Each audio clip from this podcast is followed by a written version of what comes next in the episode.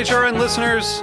As we celebrate our 15th year, we are deepening our commitment to giving voice to the next generation of food systems storytellers, and we need your help. Our internship and fellowship programs help activate new possibilities for underrepresented and underestimated young people through experiential journalism, audio engineering, and production training. Through these unique programs, HRN helps food equity stewards build essential workforce readiness skills that expand their potential and foster economic mobility. Please consider supporting these critical programs. And with a minimum donation, you can be entered to win a dinner for two at an amazing restaurant in one of eight cities and tickets to a concert at a great venue in one of those cities. We have incredible partners across the country who have donated, as they also share our passion for helping to educate the next generation of food systems storytellers. Check out heritageradionetwork.org slash 15 to donate and enter to win today. That's heritageradionetwork.org slash 15 to donate and enter to win today. And make sure you donate before March 31st. Thank you.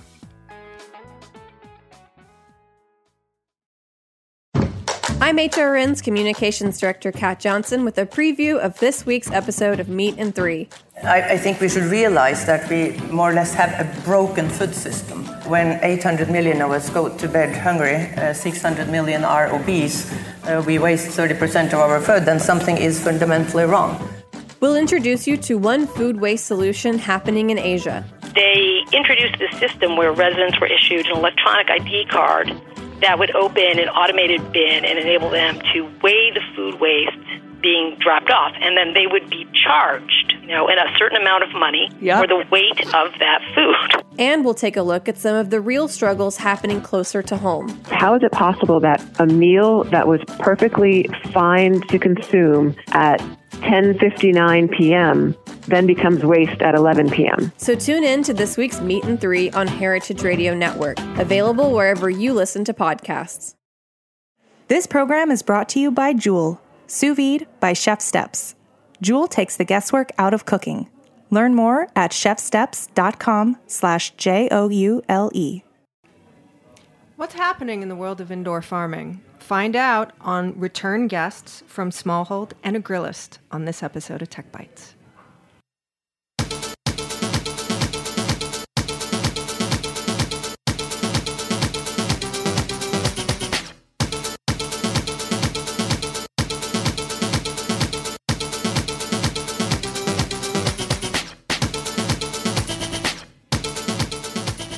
Hello, hello, Heritage Radio Network listeners tuning in from 165 countries around the world, about a million listens a month. And today, I hope that every single one of them is listening to this episode of Tech Bites, the weekly show where we talk about the intersection of food and technology. And today, we have a great show. We're going to welcome back some guests from shows gone by shows from 2017, we have Allison Kopf, who is the CEO of Agrilyst, which is virtual agronomy. And we have Andrew Carter, who is the co founder of Smallhold, which is indoor mini farms for mushrooms. So they were both guests in the past. We're going to have them back to find out what is going on in their businesses and in the business of indoor farming. But before we do that, we're going to start this show like we start every show going around the room talking about apps. What's your favorite app? Something new, something old? We are going to start off with a brand new voice to the show. We have Matt Patterson, who is our engineer for the day. Matt, how are you? I'm doing great. How are you doing? I'm doing pretty okay. Have you had pizza yet today? I have not yet had pizza, but it seems like an inevitability. It, it kind of does. It's a little bit like the um, you know, working in the chocolate shop, though, do you do you reach maximum threshold on pizza consumption? Uh, you know, I used to only be here one or two days a week, so at that rate, no. But um, now that I'm here a lot more often, I think uh, it's probably rapidly approaching. do you have an app that you really like right now? Something maybe new you've just discovered, or you have like an old favorite that you just keep hitting every day? Um. Yeah, so I was thinking about what am I actually using the most right now, and if I was gonna go with just that, I've been using a lot of the Car2Go app recently because I've been uh, jetting around the city uh, from job to job in this transitional period in my life. But I don't think I actually want to go with that. I would rather hype uh, Podcast Addict, which is the best podcast player in my humble opinion. What makes it the best? Um, it's the best for reasons that a casual podcast listener probably would not like, which is that it is like infinitely customizable. And if you listen to lots and lots of shows, you can tell it exactly which ones you want to have it download automatically, which ones you just want to know that they're out there but not touch yet, which ones you want to keep 15 episodes of, which ones you want on there permanently, you know, for music or something. Um, so that that's that's why it is very very uh, powerful. Well, that's appropriate coming from the engineer of the podcast. Yeah, That's definitely very appropriate and and on message. Tell us the name of the app again. it's called Podcast Addict. It's been out for a long time. I use it on Android, but I'm sure it exists for both. And what's your favorite non-Heritage Radio Network podcast? Because I'm assuming Tech Bites is your favorite HRN podcast, so I don't even need to ask the question. Obviously so. Yes. Uh, what is my favorite? I my favorite that is putting out episodes right now and is also sort of on message here is Reply All. They just did an amazing series on the computer program that the NYPD uh, uses to track crime statistics and how Wow. that has affected, well, how it has perversely incentivized certain things over time. Um, It's all Yeah. about the data. what'd you say? I said it's all about the data. It's all about the data. What you uh, what you measure gets managed. All right, so Podcast Addict. I will definitely check it out. I too enjoy listening to podcasts. Allison, you are the woman in charge of all the data for indoor farming. Do you have an app that you like right now? And it just can't be something that you own, invented, or invested in. I will throw out my vote for Agrilyst then. Um, no, I'm actually a really boring app person. So the thing I'm using the most right now is the Delta app because I am on the road a lot. Um, and now I love, I love the Delta app. well, it's it's a it's a pretty good app actually, and I've become obsessed with um, my status and trying to get to the next level. So I am ten thousand miles away from getting diamond for the year, um, which is a is a big milestone as somebody who's never achieved any status for any different kind of traveling thing in my life. Are you going all in with the credit card points and all that also? You know, sort of George Clooney style? I A la Up in the Air? wish I had thought about it ahead of time. Or not actually, Up in the Air. That wasn't planned the movie. That was a yeah, it was up in the air. Up in the air. it? Yeah, that was it. I think so. Yeah, Where where he's he's the flying firing guy. everybody. Yeah, he's firing everybody, but he's Yeah, no. So I wish I had I had strategically planned that ahead of time, but no. This is just I've done over hundred thousand miles this year. I've logged, so wow. yeah, we've got customers all over the place. So it's uh, it's been fun to go visit people. I really like the Delta app. I like the Delta service. I've been flying a lot to the West Coast myself. And the thing that I love about the app is A, it's super easy just to buy tickets while you're mm-hmm. standing in line to get mm-hmm. on your plane. You can buy your ticket for your next flight. But it also alleviates a lot of my anxiety for looking at airfares on my computer. And I don't even know if it's actually true or if it's a little bit of urban legend where as you start to aggregate all Oh, the, the cookies. cookies, and looking at the airfares, your airfares are going to incrementally go up, and you're never going to find that super cheap fare. All the fares are always on the Delta app. Yeah. I feel like it's its own little ecosystem where it is what it is. Yeah, and once you've actually achieved any type of status, it's funny because you can, I, like, you'll find me aggressively refreshing the page to see if I get the upgrade, Upgrade, right. or um, you know, to to change flights and things becomes a lot easier. So Au contraire, I think the Delta app is wildly exciting because it implies lots of travel, upgrades, that's right. gaming, gaming, the cookie airline artificial price inflation system. Cool. Yeah, I I think like my it. app I last time it. was Venmo, so I'm Yeah, I'm very boring. You know, but that's, I mean, the apps are supposed to make our lives better. yeah, yeah. Andrew Carter, Smallhold, founder, CEO, Mushroom Guy. How are you? I'm doing all right. Welcome back. Thank you. Do you have an app that you like right now? Yeah, we were just we were just kind of joking about this because last last time I don't think I had a really good answer, um, and uh, Angela D'Amigo was was saying her her app was Shazam, and I think after the that that uh, our, our podcast, I went and downloaded Shazam, and I had I've, I still have it, and I Shazam, Shazam all the is time. great. Shazam is one Um, of the old favorites. It was one of the first apps. I, I still have it on my phone. yeah, I love it. and it's it's just a, a classic that that always works. But um, the the main thing that I've been using a lot um, is kind of the anti app. I was using this thing called Moment for a while, which is it kind of tracks your screen time, and I am unfortunately very addicted to my cell phone, and so I was really interested in, in kind of understanding that. Um, but what happened uh, really recently is iOS updated the the software, and now there's screen time tracking like integrated Yes. which is a Automatic. cool thing and horrible thing at the same time. You're not the first person I've heard from who is horrified yeah. by the, the constant and new updates and realizations of how much time they're spending on their phone. Yeah, and it's it's just depressing because you know if I don't use my phone at all, somehow I spend an hour of my day on it. But generally, you know, it's it's it's a lot, and when you add it up, um, just just don't do that if, if you want to have a, a nice day. Um, think about how much time you spend on your cell phone. But um, I, I really love my cell phone. I really love all the apps, but but I'm kind of trying to uh, wean wean myself off of it if possible. Well, you know, we have done a couple of episodes on Tech Bites on disconnecting from your tech with a wonderful acupuncturist, Paul Alexander. And they're both really great episodes. One is sort of little things you can do throughout the day to get off your screen and be, you know, more uh, in the present and more, I guess, mindful would be the hashtag word to use right now. and then there's a second episode, second or third episode, which suggests a much more radical but potentially more deeply gratifying 24 hour disconnect from technology and doing a 24 hour tech, people, and food fast. Whoa. Yeah. So nothing. Nothing. Just Wow. like you, liquid like tea, water, and maybe books. That's the wild. outdoors, no talking Wow. to other people. You I'm can talk to yourself. Yeah. You could just hang go out, crazy. read books, write letters. 24 hours. You'd be sleeping for part of it though. That's, true. true. That's true.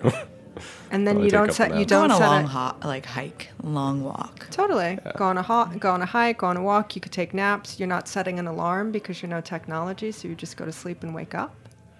little candlelight, read some sound so books, bad. magazines, write a letter, make notes. Mm.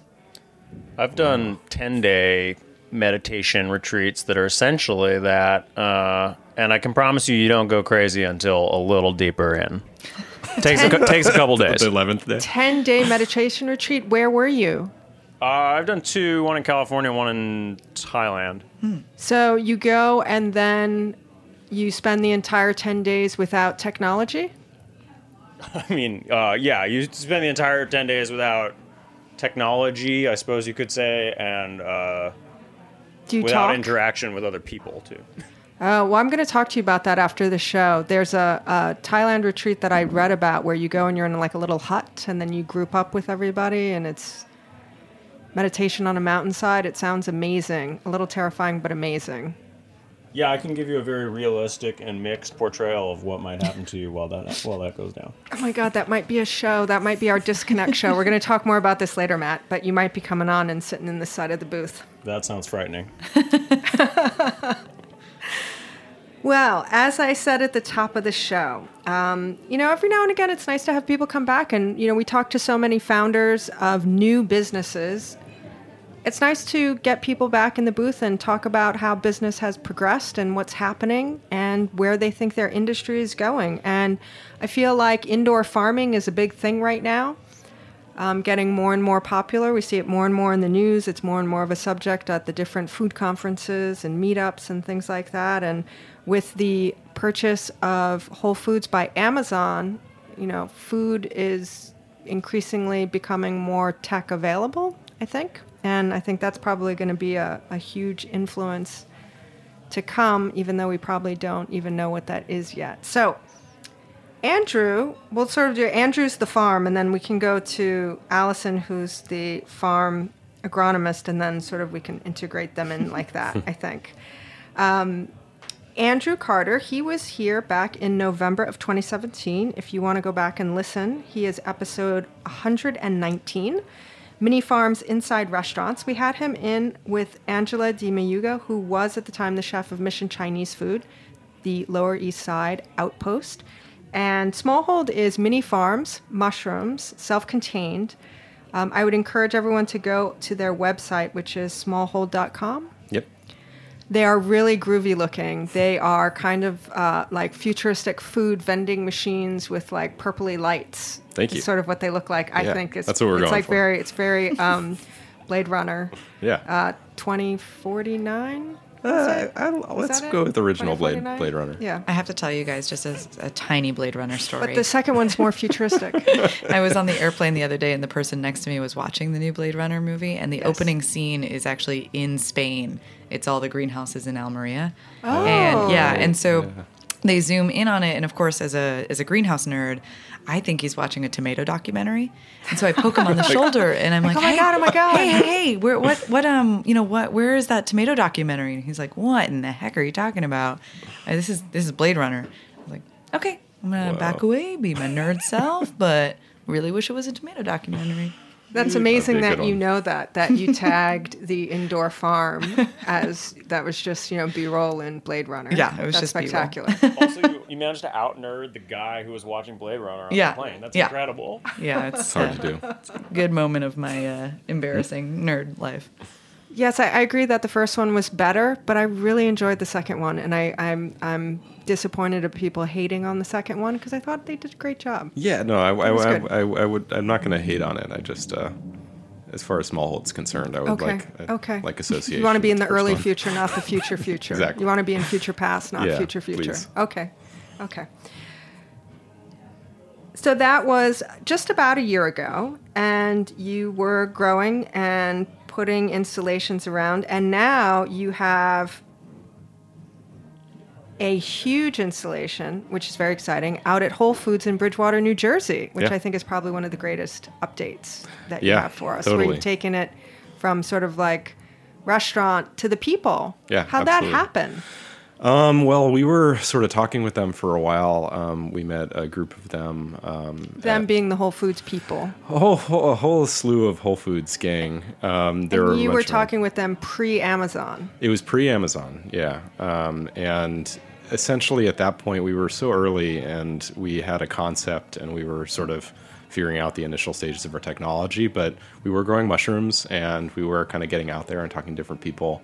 Um, and uh, some people from uh, sort of local and regional. Uh, and some global team members came to our offices, and we just kind of got to know each other. So we would go to different events, and we would Did you go after them and reach out to them, or did you happen to run into people was and it was of- Kismet at some food tech conference? It was uh, food tech conferences, but a lot of it had to do with the fact that I've kind of run in the same circles for quite some time now. And so I was working in indoor ag previous to Smallhold. And so we were kind of, we all had uh, close association anyway. And so um, as soon as we started launching Smallhold, I could go to these events and say, hey, we, we have something really interesting going on. Um, do you guys want to check it out? And it was uh, in a way a sales process in the fact that they are Whole Foods and we're a young company that would totally love to be there. Um, but at that point, we weren't really sure how we would even proceed with that. Um, but I think even just the opportunity for many small food businesses, any food business really, getting into Whole Foods and talking to decision makers about being in the stores is a is a pretty big deal that I think would be on a lot of founders' wish lists. yeah, absolutely. I mean, and yeah, I mean, I think that there were a lot of reasons why that kind of happened, but um, I think a big thing is that we were just growing mushrooms in the city. Like people really wanted to see people growing mushrooms. People, a lot of people haven't really seen those kinds of operations, and so just taking someone into a restaurant or into our warehouse and showing them these this small group of people doing something really crazy it's just it's it was really interesting for for even you know the executives there Is it because it's different from what we typically see, which is greens and fish? I think that that's part of it. I'm sure that you know it, that's also interesting for certain people as well. Um, I wouldn't say that it's it's it's worse or anything, but I, I do think that I, I mean until before I started growing mushrooms, I didn't actually get to see a bunch of mushroom facilities. We had to kind of figure it out and then get to the point where we can go and visit um, some bigger facilities around the world. Um, but but yeah, I mean, it was it was a really interesting process just because they um, you know they were they were intrigued, but we didn't really have much to sell at that point in the early days. Um, but you know, sort of later down the road, when we have more of our system in place and we had um, our remote management system up and running, um, we kind of pitched it to them, and they they want to do it. And so it's it's a it's a really good success. It's been in there for about seven months now, six six or seven months. Describe it to us. It's out at the Whole Foods in Bridgewater, New Jersey, which Yeah. is a big suburban store. It's a big suburban store. It's a new store, um, and it's right in the produce aisle. And so you walk in, um, and right to your left is where they have their mangoes and their bananas and every you know a big produce section. But then right in the produce aisle is this essentially double wide Smallhold unit, and they can grow up to 150 pounds a week out of that thing. Um, they're they're growing around 80 to 100 pounds a week currently. It really depends on their demand. Um, and it's glows blue. Uh, it's growing currently a bunch of oysters and lion's mane, all different colors, um, and it's clad in this kind of wooden facade that that fits in with the, uh, the Whole Foods aesthetic. Aesthetic, yeah, Brand. exactly, yeah. Who harvests? Like who actually operates it? Is it Whole Excellent Foods? question. Yeah, um, it's it's kind of a partnership between us and them, uh, and so the agreement is actually the customer harvests, but um, we want to make sure they're really happy, and we do provide that as part So of So the service. customer being the Smallhold's customer, which is Whole Foods. Whole Foods, Yeah. not the Whole Foods customer. It's not like when you're in the bakery section and you can open up the plastic No. Shelf and reach in and grab a cookie. Yeah, we're we're not there yet. That is kind of the dream, um, but you know, it's we we need to. The the goal of what we're doing is to make this standardized and affordable. Um, we want to have organic produce grown on site that's competitive with everything else, and if you make it really, you know, fantastical and make it make it like more of an experience, it just generally makes it more expensive.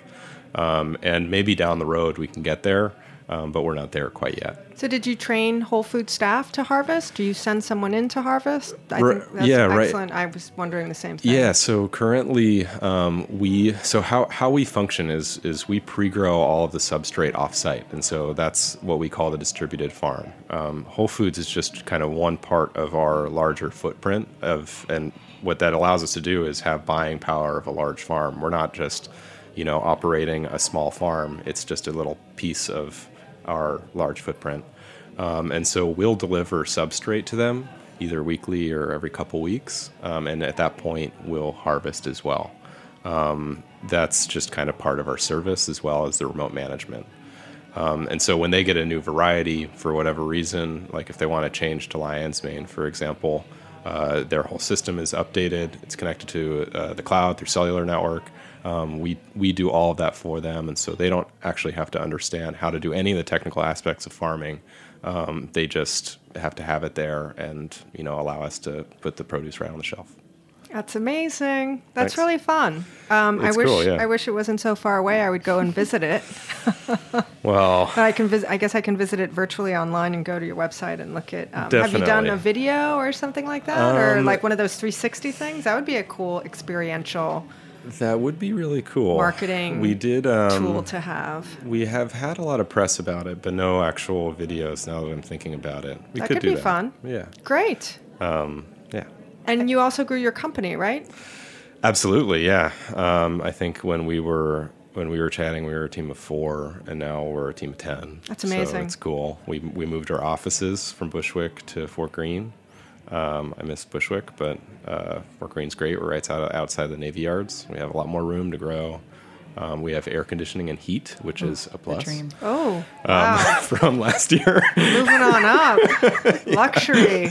Luxury digs. Um, yeah, no, it's it's great. I mean, you have two things that we kind of don't have here at Heritage Radio. like a badge I of mean, honor heat for and air conditioning at the appropriate moments is kind of a crapshoot in the studio. Yeah.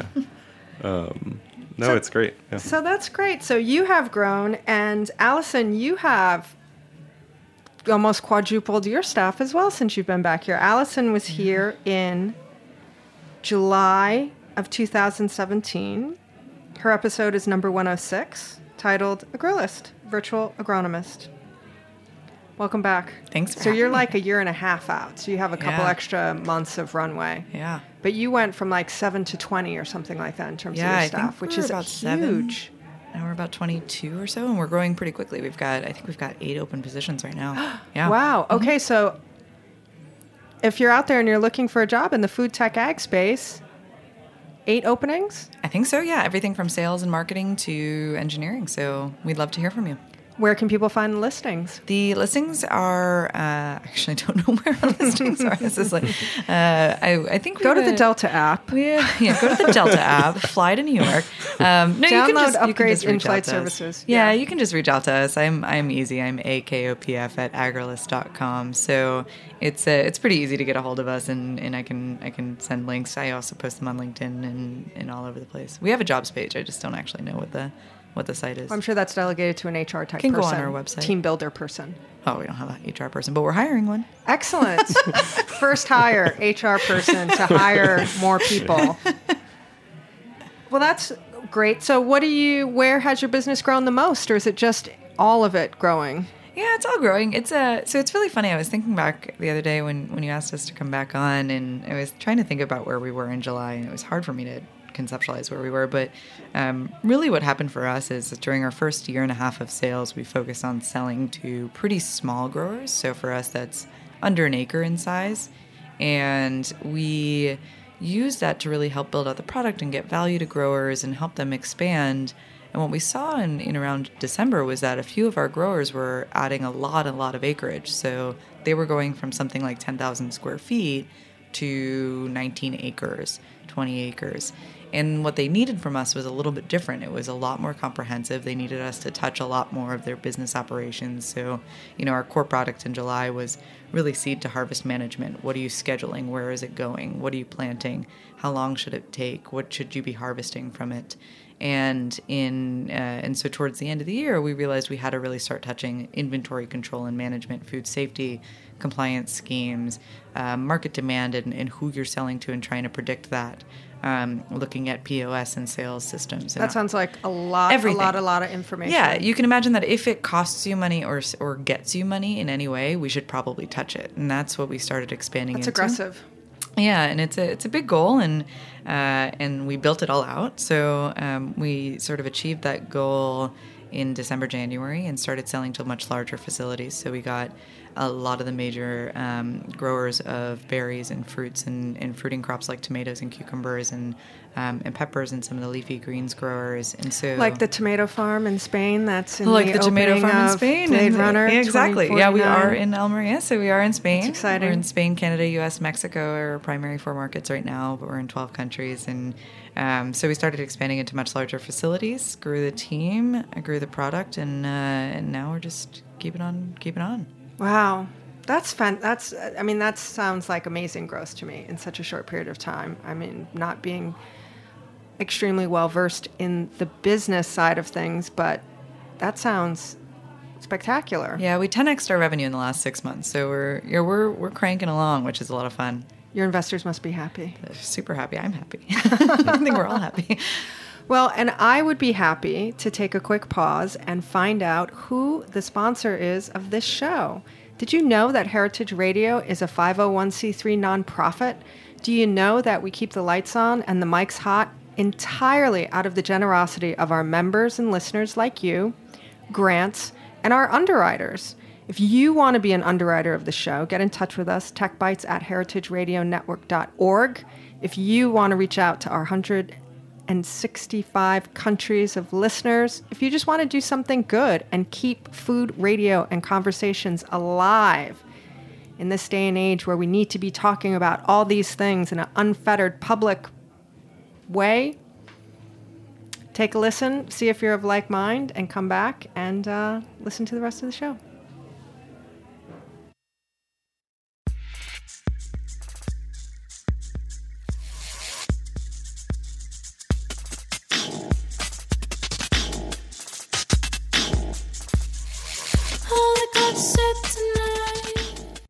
This program is brought to you by Joule Sous Vide. My name is Katie Mosman Wadler. I'm the executive director of HRN and a real life Joule user. I use Joule to help me host the most delicious dinner parties. When you cook with Joule, there's zero guesswork, So, steak, chicken, seafood, turkey, vegetables, and eggs all come out exactly the way you like them. The Paired app is super intuitive and has a great visual doneness guide. Joule is awesome for prepping many perfect portions, making it easy to cook for a crowd, and it's hands free so you can focus on entertaining while Joule does the work. And pro tip Joule is also great for travel. I throw mine in my suitcase if I'm headed to a rental house with any kind of uncertain kitchen. From perfect steak to juicy, tender Thanksgiving turkey, Joule makes the best food you've ever tasted. Just be sure to save some room for mini jars of pumpkin pie. Joule, perfect food every time. To get yours, visit chefsteps.com slash Joule and use code HRN, as in Heritage Radio Network, to get $15 off for a limited time. That's chefsteps.com slash J O U L E, code HRN.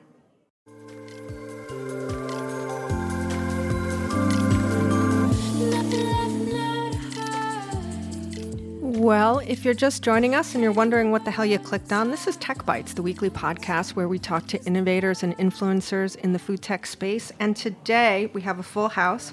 We have returning guests from episodes gone by to find out what's happening in their companies and in the indoor food tech space. We have with us Andrew Carter, who's co founder of Smallhold. If you want to check them out online, they are smallhold.com on Twitter at Smallhold, on Instagram at smallhold.co. If you want to go and eat their f- mushrooms, go to the Whole Foods in Bridgewater, New Jersey. You can look and buy and eat. It's pretty cool. Joining him is Allison Kopf, who is the CEO of Agrilyst. She was back on in July 20th, 2017, episode 106. If you want to follow her, company at Agrilyst on Instagram and Twitter. That's A G R I L Y S T. Both of your companies have really grown tremendously since you've been on the show. And would you attribute that to just great business management, great product, or do you think that there is a boom and a growth in indoor agriculture right now that you're riding a wave that's building? I mean, I think it's kind of uh, it's kind of both. I, I, I think that you know we. I, I, I think that Smallhold in particular um, kind of feeds off of the fact that people really want to have local produce. Um, I think that in a, you know in its essence we are ag tech. You know we do have technology and we do agriculture, um, but you know really our customers are just trying to find um, something that they can sell their customers, which are you know uh, patrons of their restaurant or their their grocery store. Um, and I I don't think that's necessarily any different than it was before. Like people really want an interesting product, um, but I do I do think that the the broader broader society is is becoming more and more open to food that's grown in these kinds of ways. Um, you know, four or five years ago, you used to have a different kind of conversation, like, "Is this healthy? Uh, will this harm me?" weird laboratory food. Yeah, yeah, and and um, and that's changing really rapidly. At least at least in, in the conversations that that I'm having. Like, I, I hardly ever have to explain that anymore. What do you think, Allison? Is the industry growing, and so your business is growing for more opportunity, or are you just growing your company and just getting bigger parts of the existing business? Yeah, same same same answer. It's a little bit of both. So for us, we're pretty laser focused on a problem that is the challenge to run an indoor farm profitably and efficiently and scale. And so, you know, for us it's really about how do you help every single individual farm that exists already become more profitable and more efficient, but also how do you help people get into the space easier? And the industry is growing incredibly quickly, but it's also got this old legacy industry that's been around for decades and decades. So it's it's a fun place for us to play because we can stay laser focused with the greenhouses and, and the indoor farms that already exist. But we can also help these new growers get into the space, get access to better systems, get access to better financing, and close that information gap that you have when you're thinking to yourself, hey, I want to start a farm, but how do I do it? Um, that we can help solve. So we're it's it's a little bit of both, but the industry is definitely growing incredibly quickly. What do you attribute that to? So I think it's part of what Andrew was talking about earlier. I think people are paying attention to their food system a lot more. So there's an interest in um, a secure and stable and safe food system, um, and so there's a need to produce more food. There's a need to produce more efficient uh, food more efficiently with less resources. There's an interest in local. Um, there's an interest in food safety right now and, and how to actually manage that in a more efficient way.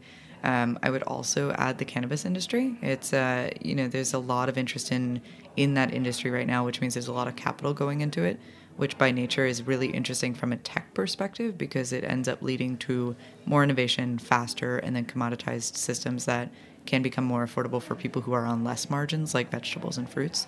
Um, so it's a little bit of everything. Well, if you're making a lot of money, then you have money to spend exactly. to put back into your mm-hmm. business and you know, everything that we read says that the cannabis industry has a lot of money right now. It does. Almost more money than they know what to do with, and more money than they have banks to put it in. So, yeah, and it's a challenge too because, especially in the United States, you know, Canada's a lot further ahead than we are here. In um, which sense? In the legalization side. So they just mm-hmm. passed, you know, federal legalization, um, and so there the the infrastructure exists a lot more whereas the US you have states by, coming online on a state by state basis and by nature what you have is growers who have been doing this on a hobby side illegal basis for a long time who now have personal to personal consumption. Yeah sure personal consumption we'll say. Um, but now they have to be compliant with the law um, and so you have lots of money coming at a system that hasn't had to be legally compliant um, so it has regulation plus money. And so it's funny because when you go to older states, you know, if you go into a Connecticut grow, uh, they're pretty high tech. They're pretty lab lab based. They're they're clean and, and really compliant. But then you go to the newer states like California, where it's still figuring itself out. Um, and so that's I think which is funny because you wouldn't think that California right. would be the the, the one lagging behind, and that you know East Coast, which is I think we think of as being a little more conservative yeah. would be leading the way. Yeah, yeah, and it's it's true, and it just is dependent on time. Like how long have you been able to operate the way that you're supposed to operate? Um, so that I think is is very interesting. So both of you talked about well, you know, obviously, Allison, your business is data, mm-hmm. but you talked about over the last eighteen months, sort of expanding the depth and breadth of the data that you produce, that you manage for your customers, and that then you can then connect out to vendors along their supply chain. Andrew, you talk about in being managing all of the information and the entire process with Whole Foods sort of being a, a it sounds like a, a, total integration and almost like a closed system so they don't have to worry about anything. Exactly, yeah. You know, that's so interesting to me in terms of creating an information chain that is expansive along the production chain that is almost closed. It also, you know, we had this conversation right around the same time I did um, an episode on blockchain a couple weeks ago, right around the same time that Walgreens was announcing their blockchain project, also in terms of putting blockchain into traceability for their food products. What do you think about blockchain in your information distribution systems. Do you think, especially for you, Allison, do you think blockchain is going to be a part of what you're going to be doing later? Now? Is it coming? Is it just a flash? Is it like the internet and the Amazon yeah, I mean, it's going to be the thing so five years from now. The way that I think about blockchain, you, you, you have to take a step back for technology because every piece of technology as it comes online should be treated as a tool um, more so than sort of the end all be all solution. I think you know traceability is a challenge, but uh, blockchain at the core of it really is just a different type of way of storing data. Um, so the way that we approach the blockchain, generally speaking, is that uh, it is not part of uh, the ecosystem yet. It's not, you know, Walmart has has announced a huge initiative, um, and a lot of other companies are thinking about it. But really, you need a lot of players to buy into that before it becomes a really standardized mm-hmm. and at scale system and it's not there yet. So, you know, technologically for us, we can do a lot of the same things that the blockchain is trying to do on a traceability basis mm-hmm. through things like barcodes and uh, and just making sure that you actually have a ledger that is is representative of the data.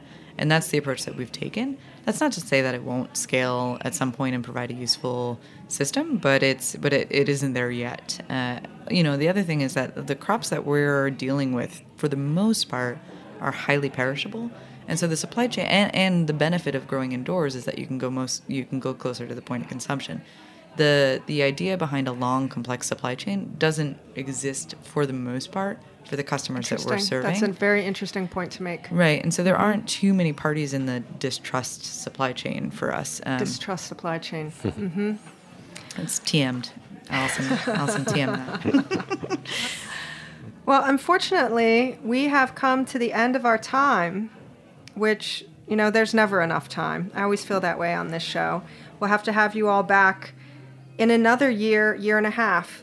Real quickly to close it out, if I invite you back and have you on Tech Bites in a year and a half, so we're looking at, you know, spring 2020.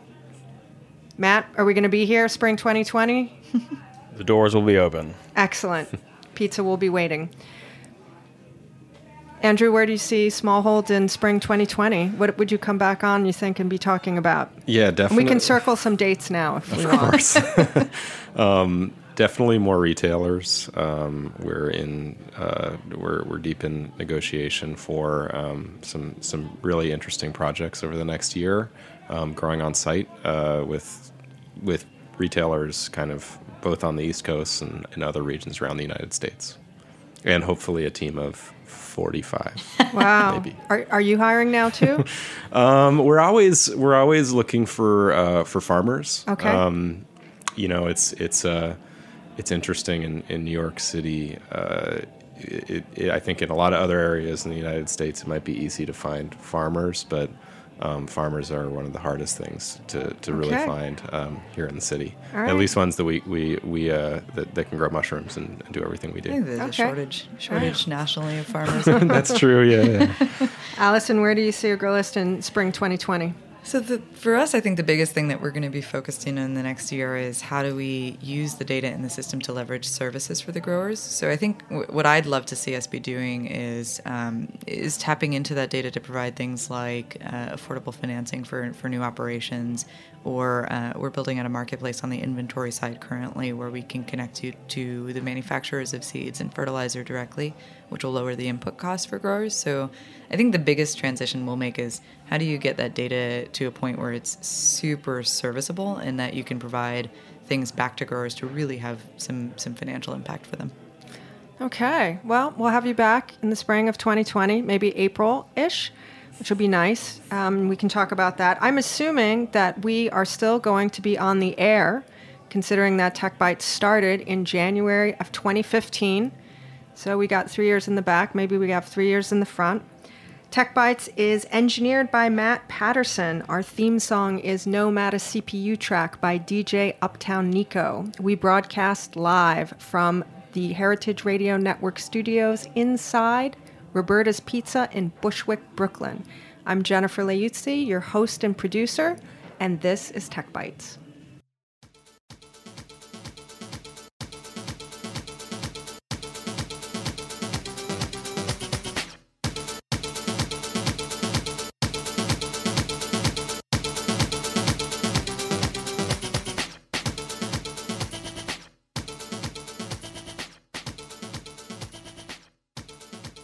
Thanks for listening to Heritage Radio Network, food radio supported by you. For our freshest content and to hear about exclusive events, subscribe to our newsletter. Enter your email at the bottom of our website, heritageradionetwork.org. Connect with us on Facebook, Instagram, and Twitter at heritage underscore radio. Heritage Radio Network is a nonprofit organization driving conversations to make the world a better, fairer, more delicious place. And we couldn't do it without support from listeners like you. Want to be a part of the food world's most innovative community? Rate the shows you like, tell your friends, and please join our community by becoming a member. Just click on the beating heart at the top right of our homepage. Thanks for listening.